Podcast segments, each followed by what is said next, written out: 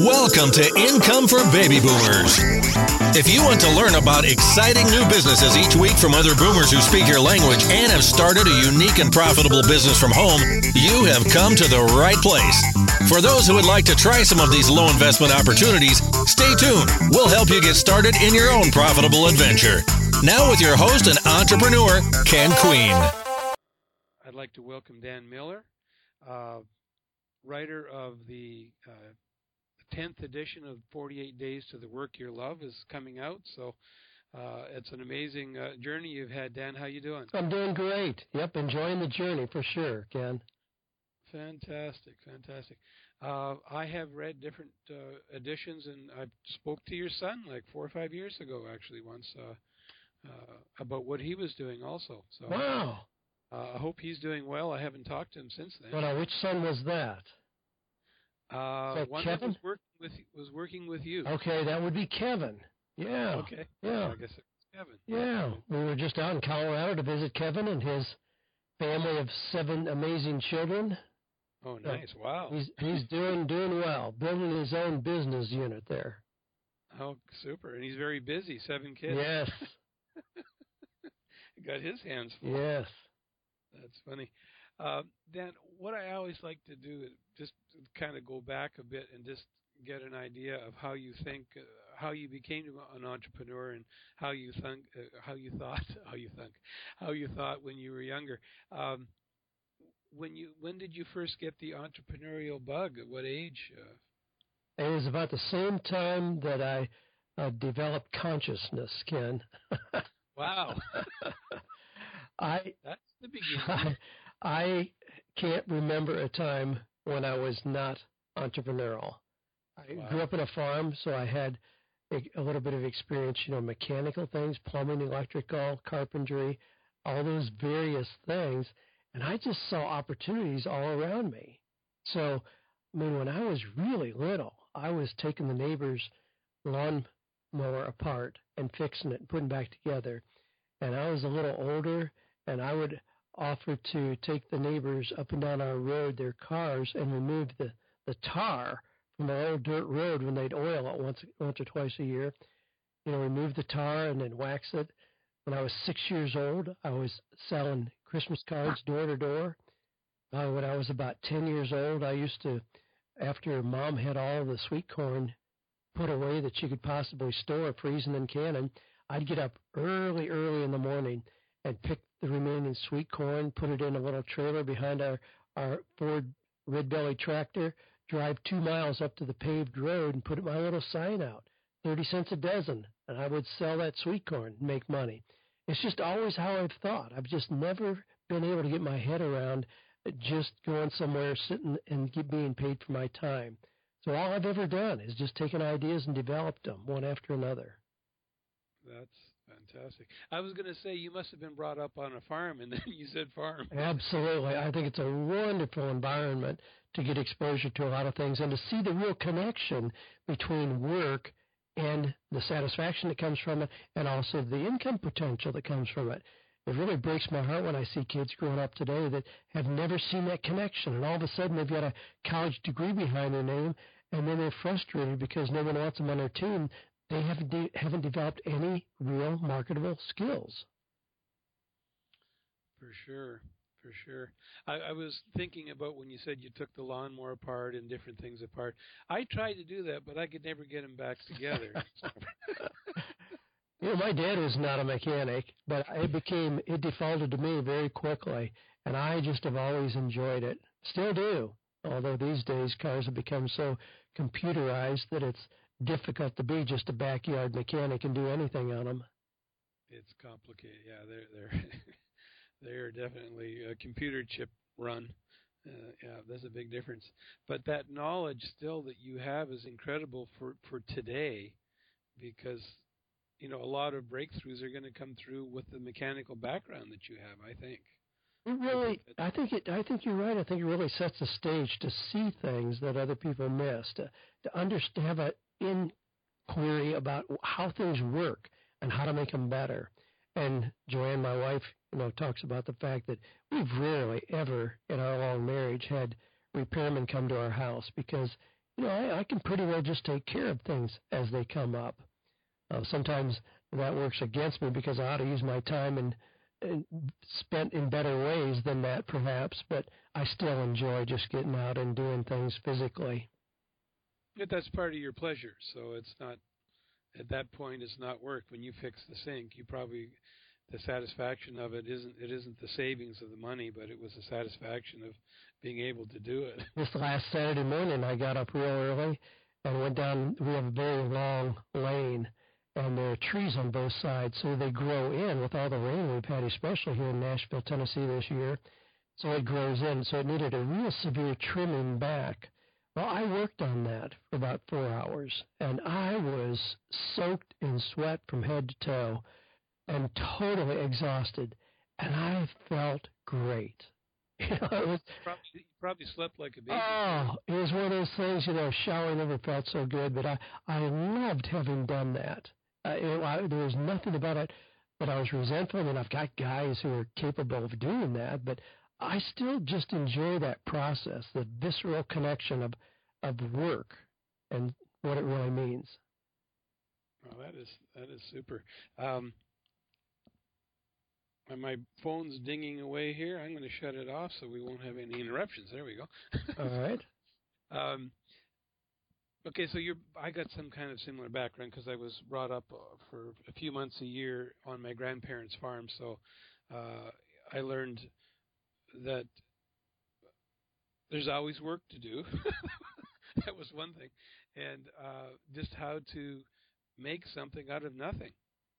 And I think that you, a lot of stuff you've done, you've created in your life something out of nothing that wasn't there, and you figured out how to apply it and how to make money with it, which is, you know, what a lot of the listeners are trying to do. They're taking their whole life and they're saying, you know, I've lived 60 years and or 65 or whatever, and I've retired, and and now they put me out to pasture like I'm like life's over, and and and you and I know that really that's probably an opportunity where life's really beginning.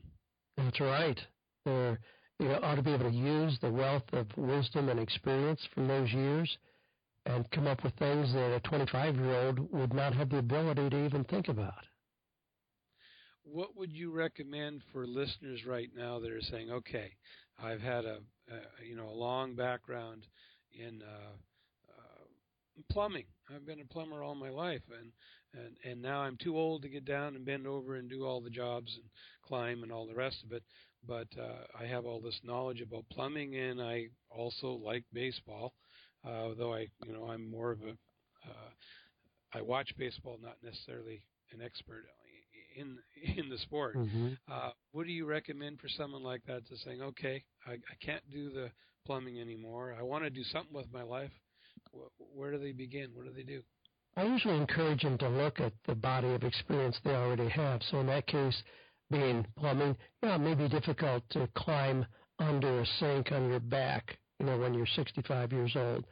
But you may be able to do a little video on how to take care of a clogged sink or slow drain or something like that, where you put that video up, create a little course on Udemy or Lynda, one of the formats like that, and all of a sudden you got people paying you know, five bucks a piece to watch your video and still continue to create fifty, sixty thousand dollars a year. I mean, a lot of times we don't recognize the value of the information, the intellectual expertise that we have. A lot of times there's more value monetarily in sharing our knowledge than in actually doing the work itself. So a lot of times people can make that kind of a switch. You take something like you mentioned, you know, somebody's interested in baseball. Golly, I know a guy right now who is buying cameras on eBay in bulk. So he buys them, maybe last year's model, and he'll buy 20 of last year's model. They're still brand new. Then he'll sell them one at a time on Amazon. I was in his house recently, and on his marker board, he has written very clearly he's on track to net $220,000 this year. So sometimes something that's just, just an interest like that, I mean, you may be able to to watch the market for baseball cards and really understand those, or baseball memorabilia, and just be familiar with that one tiny niche area of interest, and still start to you know, see things, recognize the value, or he brings it in, wow, and sells it to somebody who wants it. It may not be uh, that he has to depend on the income, he has to have that to pay the mortgage or whatever, but just as a hobby, and all of a sudden it's not only a hobby, but it's very fulfilling and also very profitable. And the the nice thing is not to have the pressure if you're retired. So you don't have to produce, so it there, there is some benefit there for, for older people. Now, keep keep in mind, a lot of my listeners have got a skinny retirement, so they're saying, "Hey, I need to, you know, if I want to do the things I've done all my life, I need to start making an extra twenty thousand a year doing something." Well, uh, you know, I'm I'm kind of a a thorn, and of course, I'm at the age where I could be retired if I wanted to be. The concept just doesn't hold water with me at all. Know, being retired almost is a red flag to the world that I'm not smart enough to figure out anything to do that's productive with my time. I mean, ouch. That that's not the message I want to be sending to the world. So it doesn't matter what I need. I'm going to figure out something that I can do that is purposeful and also profitable. So for someone like this, that's the plumber, and saying, okay, how am I going to I mean, what's it going to cost me to start uh, creating videos, and uh, you know how easy uh, uh, you can maybe expand on Udemy so that people know what what that's all about too. But what uh, what does he do? What's it going to be? What's this cost going to be to get this venture off the ground? Yeah, people always want to know that. We have to recognize. You know, Entrepreneur Magazine just recently had a survey, and they said 69% of all uh, new businesses that are being started today require less than $10,000. 69%. You know, it's not the ones where they say, gee, we need $8 million in venture capital yeah. to get this going. And almost 14% requires zero in capital. There's still lots of things you can do with zero capital. But as you're asking there, how do you get an online course up and running? I have courses up on Udemy. One of the ones I have up there is right now is how to create your own mastermind group. Now, so we have eight videos up there, and then the text, it's all formatted, beautiful, and all that. Here's my investment zero. I had a couple young guys. There are so many of these young, brilliant guys who understand videography and technology and all that. I had some guys, and they said, Why don't you let us do this? And we'll just take 15% of whatever money you make. I said, fantastic. Now, nice. we, we put the, we've got a course up that is $48, and we fully expect to sell 10000 of that. Well, that's almost half a million dollars. That's going to be a nice payday for these young guys. Does that work well for me? Yes, indeed, it does. I mean, I love that. But I do a lot of things like that where I just link arms with somebody whose skills complement my own but it doesn't require a lot of money to do anything that you're going to hear from me talk about. So this, these, uh, a, a person, a plumber, again, could create eight videos on how to take care of all your plumbing. So one video could be on sinks, one on toilets, whatever. So it, it, it could be on eight different uh, features of what a plumber, uh, how to unplug whatever. Uh, so he could have eight different videos on that, and turn around and charge 48 bucks? Is that is that a low price or high price on Udemy, or how does that fit in? That's probably on the higher side. There are a lot of courses up there for ten dollars, and I would instead of having eight together, I'd break them out into one, each one being a standalone. So you have eight different ones and make them all ten bucks a piece. So in compilation, they'd be eighty dollars instead of forty-eight. But yeah, make it simple. Keep it real simple for something like that. If somebody has a problem with the toilet on a Saturday morning, they don't care about you know installing a sink in a new construction. So keep it just specifically focused to what it is that they need. But yeah, and that same plumber, to use your example there, could write a little ebook on again any one of those topics. You know, how do you do that?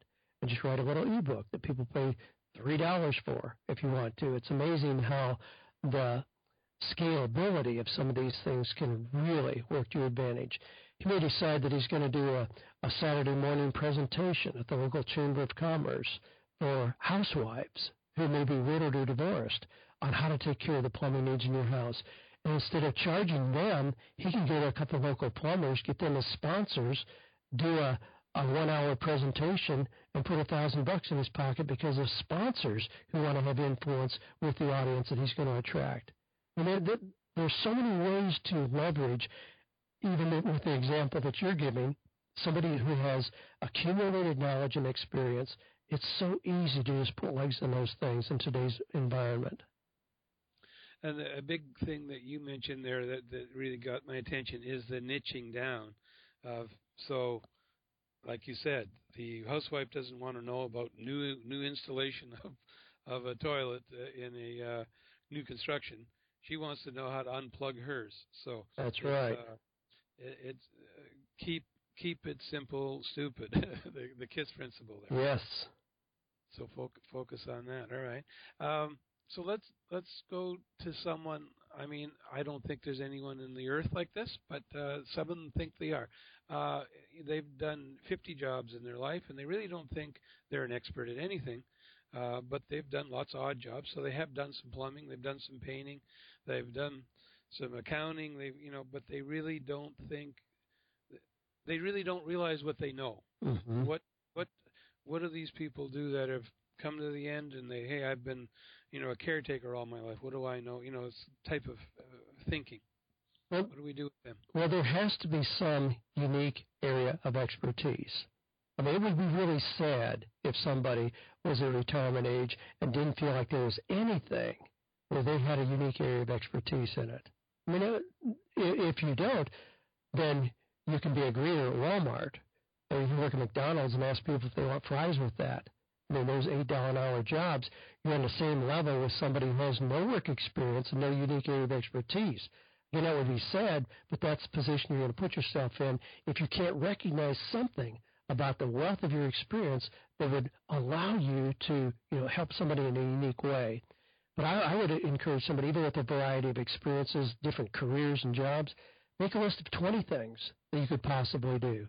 Give yourself 30 days to go through this process, but make a list of 20 things that you know you could do well then match that with what you know about yourself in terms of your own personality style, your passions, your dreams, your interests. See which ones remain when you start crossing things out that you know you have the ability to do, but you wouldn't really enjoy. Get that list down to four or five. Do a little bit more research about what that would look like if you did something in those areas. And then choose one, create a plan of action, and execute it. And you can do that I mean, that's I'm big, as you know, in a 48 day kind of process, but you can dramatically change direction, change your life in 48 days if you create a plan and act on it. But those people who get to that point and just say, well, you know, there's nothing. I, I just, you know, worked at the factory all those years and now it's over. They don't even have those kind of jobs anymore. If they don't recognize the value they have in themselves, nobody else is going to force it out of them. And a lot of those people are, you know, sitting in retirement centers, you know, watching the sun come up and go down again because they haven't figured out anything to do that's productive in those later years. And it is sad. But in reality, would you agree that it isn't that they didn't know anything, they just haven't sat down and figured it out? Oh, absolutely. Absolutely. There is nobody. Yeah, there, there's nobody 60 years old that doesn't have unique experience that has real value. All right, super. So, I mean, even uh, I, I'll just give you an example. A friend of mine has the most amazing family and the most amazing kids. He doesn't feel maybe he has any specialty that he's good at, but there's no one that can run a family like he did and have relationships like he did. So that's a value, isn't it? Absolutely. Yeah, absolutely. Right. He's not a psychologist. He's not, you know, but he has what everyone wants. Well, my dad, when he was 67, sold the farm, the family farm, and essentially retired and was able to if he would have wanted to do nothing, but that's not his style. I had a wonderful garden, planted fruit trees on their new house, and but what he did primarily was act as a taxi cab for the Amish people in the community. And my dad was raised Amish, so he spoke Pennsylvania Dutch. He loved it. I mean, there, he would get up at 3:30 in the morning and go start picking people up because there's a wedding two states away that he was going to haul people to. And this was years and years ago, but he was charging a dollar a mile. So a lot of times, you know, he'd have five, six hundred dollars in his pocket. You know, take out reasonable expenses, but it wasn't that much. But that's what he did. He did that until he was 88 years old. He was driving people to events because they didn't drive, but they still need to go to weddings, funerals, a hospital, and so on. And to bring it to today, Uber. Absolutely, yeah. Just all you need to have is a car and a pleasing personality, and you can be a driver for Uber. Yep. And again, uh, you're not necessarily going to get rich, but then if you needed a few extra dollars, I've heard people make a couple of hundred dollars a day at times, uh, especially if they focus on the hot spots. Because the way Uber works is, I don't know their rates, but it's like let's say a dollar uh, a minute normally. If you focus on the early morning hours and in the rush hour, you make five dollars a minute driving rather than one dollar. So you can make five times the money if you, you know, if you were well into work during the hours when they really need you. Yeah, yeah. My wife and I had a Uber ride recently in Chicago. We wanted to go to a particular play, and it was a little farther than what I had anticipated. But anyway, it was a hundred and fifty-six dollar ride one way. Wow. very beautiful car, very nice gentleman, and we weren't upset about that at all. But yeah, it's 156 bucks just to take us from our hotel to where the play was going to be. Amazing. So there are opportunities for people. Even I mean, all you need is a car in this case. You don't have to have anything. Of course, like you say, you have to like people. yeah, that's right. You really do. But you have to decide to like people. Uh, uh, I think is a big part of it. Um, all right. So again, uh, Dan, uh, your course and your your your book. Uh, tell us a bit about that. Let's let's go into detail on that. 48 Days to the Work You Love grew out of a Sunday school class. Um, I was teaching that just as a volunteer in the church, having no thought of doing anything more with it than that. But people started coming from other churches and other states to that Sunday school class. Just so we, we would talk about how to navigate these inevitable transitions that come up. And I realized we weren't just getting the college kids that were figuring out what to do. We were getting physicians and attorneys and dentists and even pastors were saying, you know, people see me as successful, but I don't think I'm on the right track. I think there's something missing. So I was out of that Sunday school class when people kept asking for materials that I was kind of backed into a corner to produce some very rudimentary materials initially, and I just started making them available to people. But had a lot of success selling those early ones. Then I was contacted by publishers, and then it was published as a traditional book in 2005 originally. Uh, as I mentioned, you mentioned in your opening, we just released the 10th anniversary edition of that book. But it's continued to really open a lot of doors for me, a lot of opportunities to speak, teach, coach, consult, so we're developing additional materials to turn that into a full seminar series that'll be used by universities. We get a lot of requests from universities and also from churches and local community organizations that want to make that available. We're going to be presented in small groups.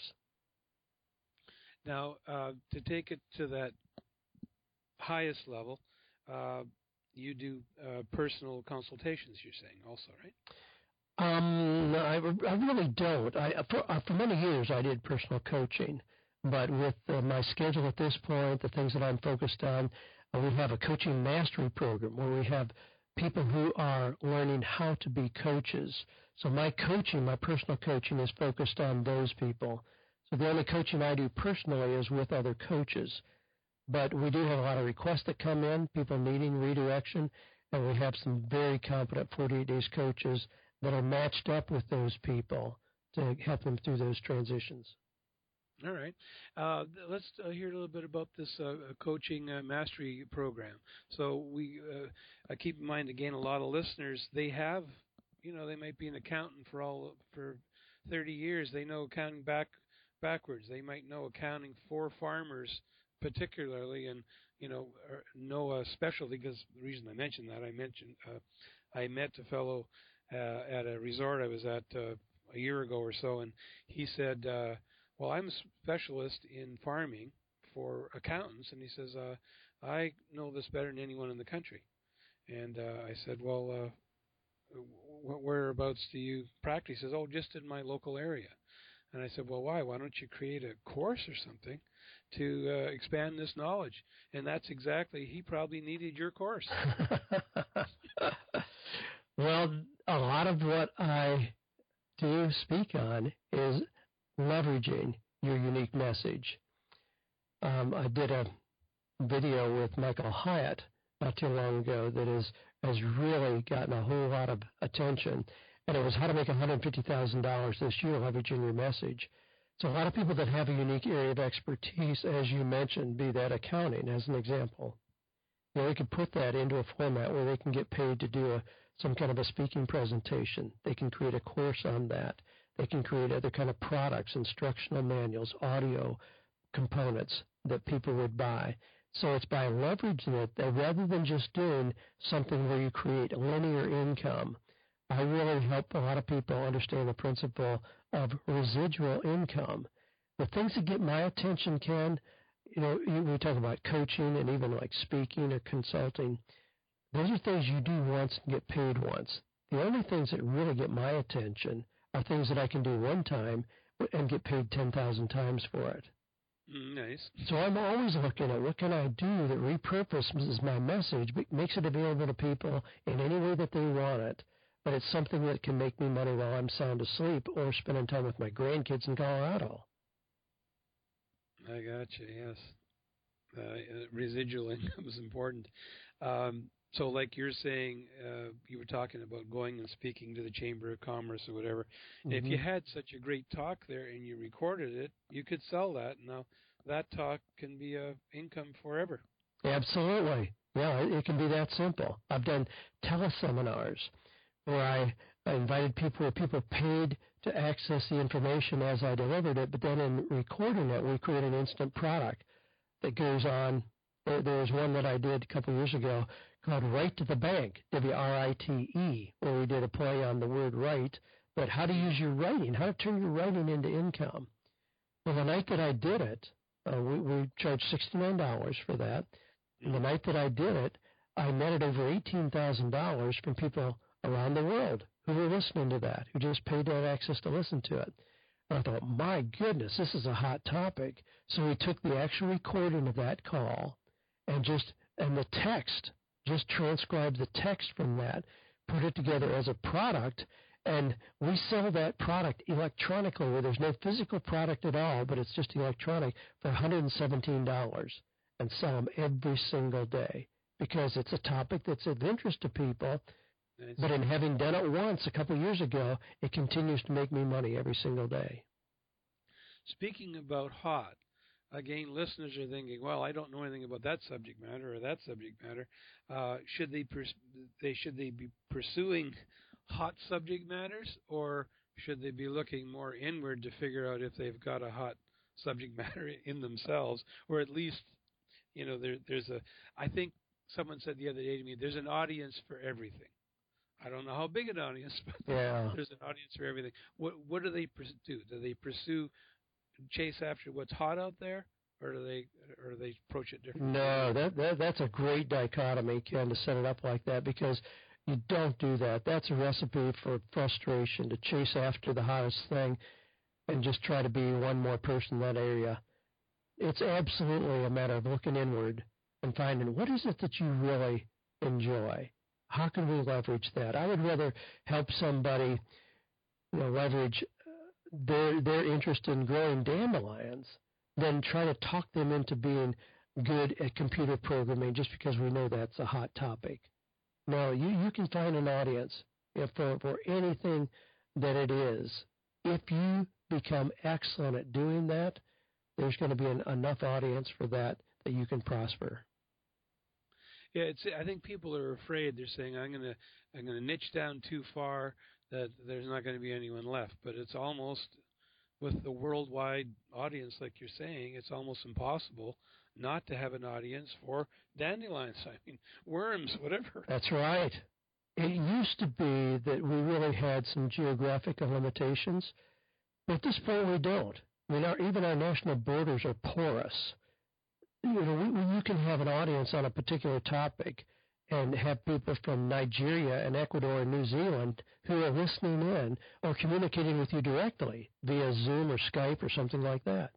So you can have a very, very tiny niche topic and still, I mean, you can be talking to blue-eyed people who bought a Toyota in 2004 you know, with four doors and had a flat tire on a Tuesday. you, you can you can be so incredibly niched and still mm-hmm. find an audience for that. And probably that's where you should start and expand from there. Would you say? Totally. Start with what you already know and what you already enjoy. Absolutely. Um, with uh, Michael Hyatt, that uh, was that a podcast about the uh, how to make 150,000 this year? It, was that it, a podcast you did with him? It was a video interview, but then he put it up as one of his podcasts as well. But it's easily found if you just go to well, you, how to make $150,000 a year is probably going to take you right to it. Oh, okay. But if you just go to Michael Hyatt's site and put in Dan Miller, it's going to come up too. I've done multiple things, but that'll show up at the top. That'll show at the top. Yes. Okay, that that uh, interested me, and I, am sure a lot of my listeners. All right. Yeah, that's been. I, I had a pastor call me just recently from Florida. He said he has watched that video from start to finish 12 times. It's totally rocked his world and helping him see opportunities that he never knew existed.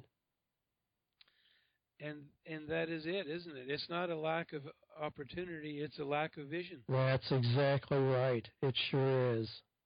Opportunities are everywhere. Is the world changing? Absolutely. Are opportunities diminishing? Not a chance. And I think the other thing too is the fear of failure. Is uh, a fellow I talked to last week. He said, "You're gonna fail, so get that out of the way." Absolutely. You're gonna fail, and you're just gonna keep going till you figure it out. That's all. It's not a matter of uh, you're going to get it right the first time because you, you you won't. He said, decide you won't. Don't worry about it. And now you got that over with. Just keep going, and you'll figure it out as you go. Just call it research and development. Don't call it failure. it's R and D. Yeah, get used to it. The legitimate part of the process for ultimate success. And, and, we're happy that Edison didn't stop at the first attempt at the light bulb, or we'd be sitting in the dark. using candles. That's right. All right, super. Uh, okay, Dan, any final messages that uh, you'd like to say to to the folks uh, to encourage them uh, because they're searching and trying to figure out just what are they going to do with the next 20 years? Yeah, well, for your audience in particular, well, I would just encourage people. It's never too late to have a new beginning.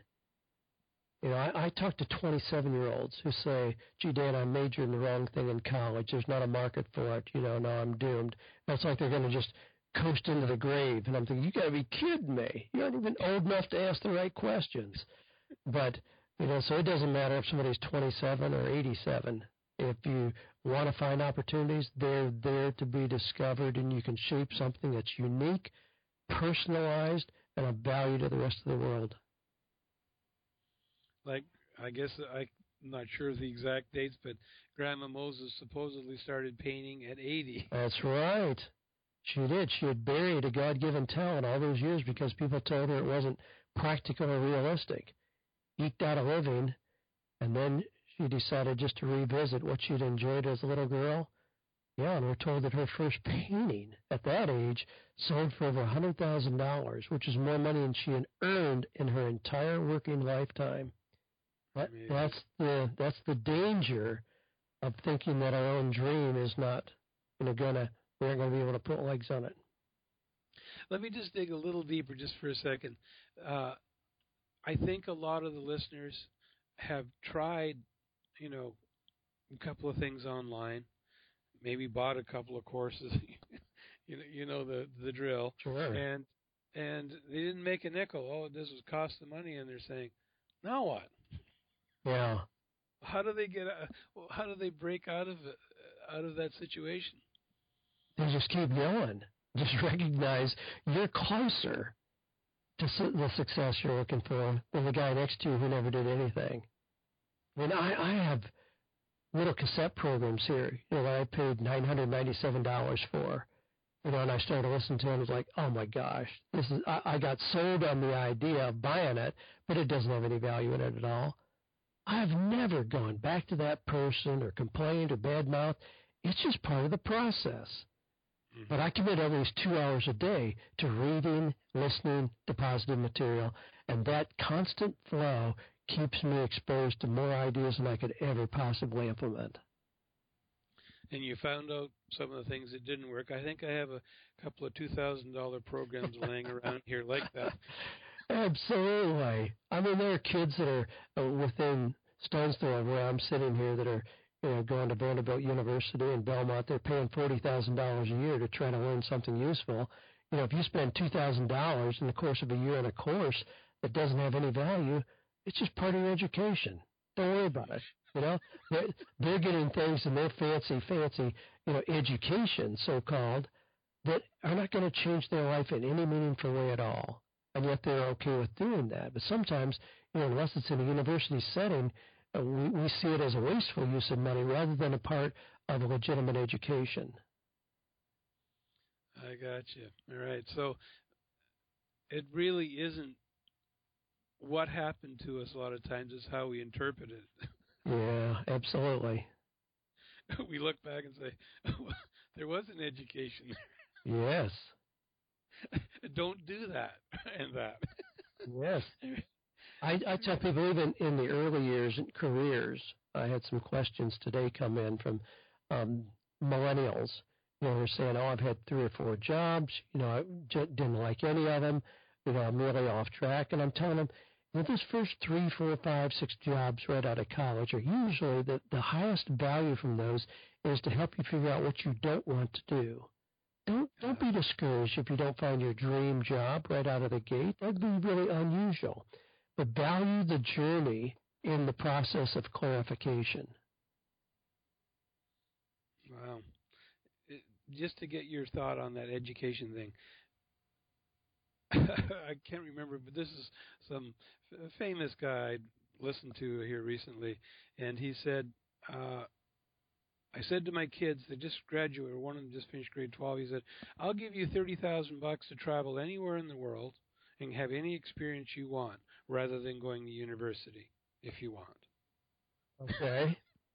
he, he was saying the university to spend the 30,000 there like was a waste of money and that 30,000 if he traveled the world and did something with it he'd learn 10 times as much do you agree with that oh my gosh when, when my oldest son Kevin who you met apparently some at some point when he was 17 we allowed him to go to Fort Collins Colorado and start training with the Olympic bicycle racing team he then went on. That was technically before he even graduated from high school. We we arranged for him to get a diploma by some creative means.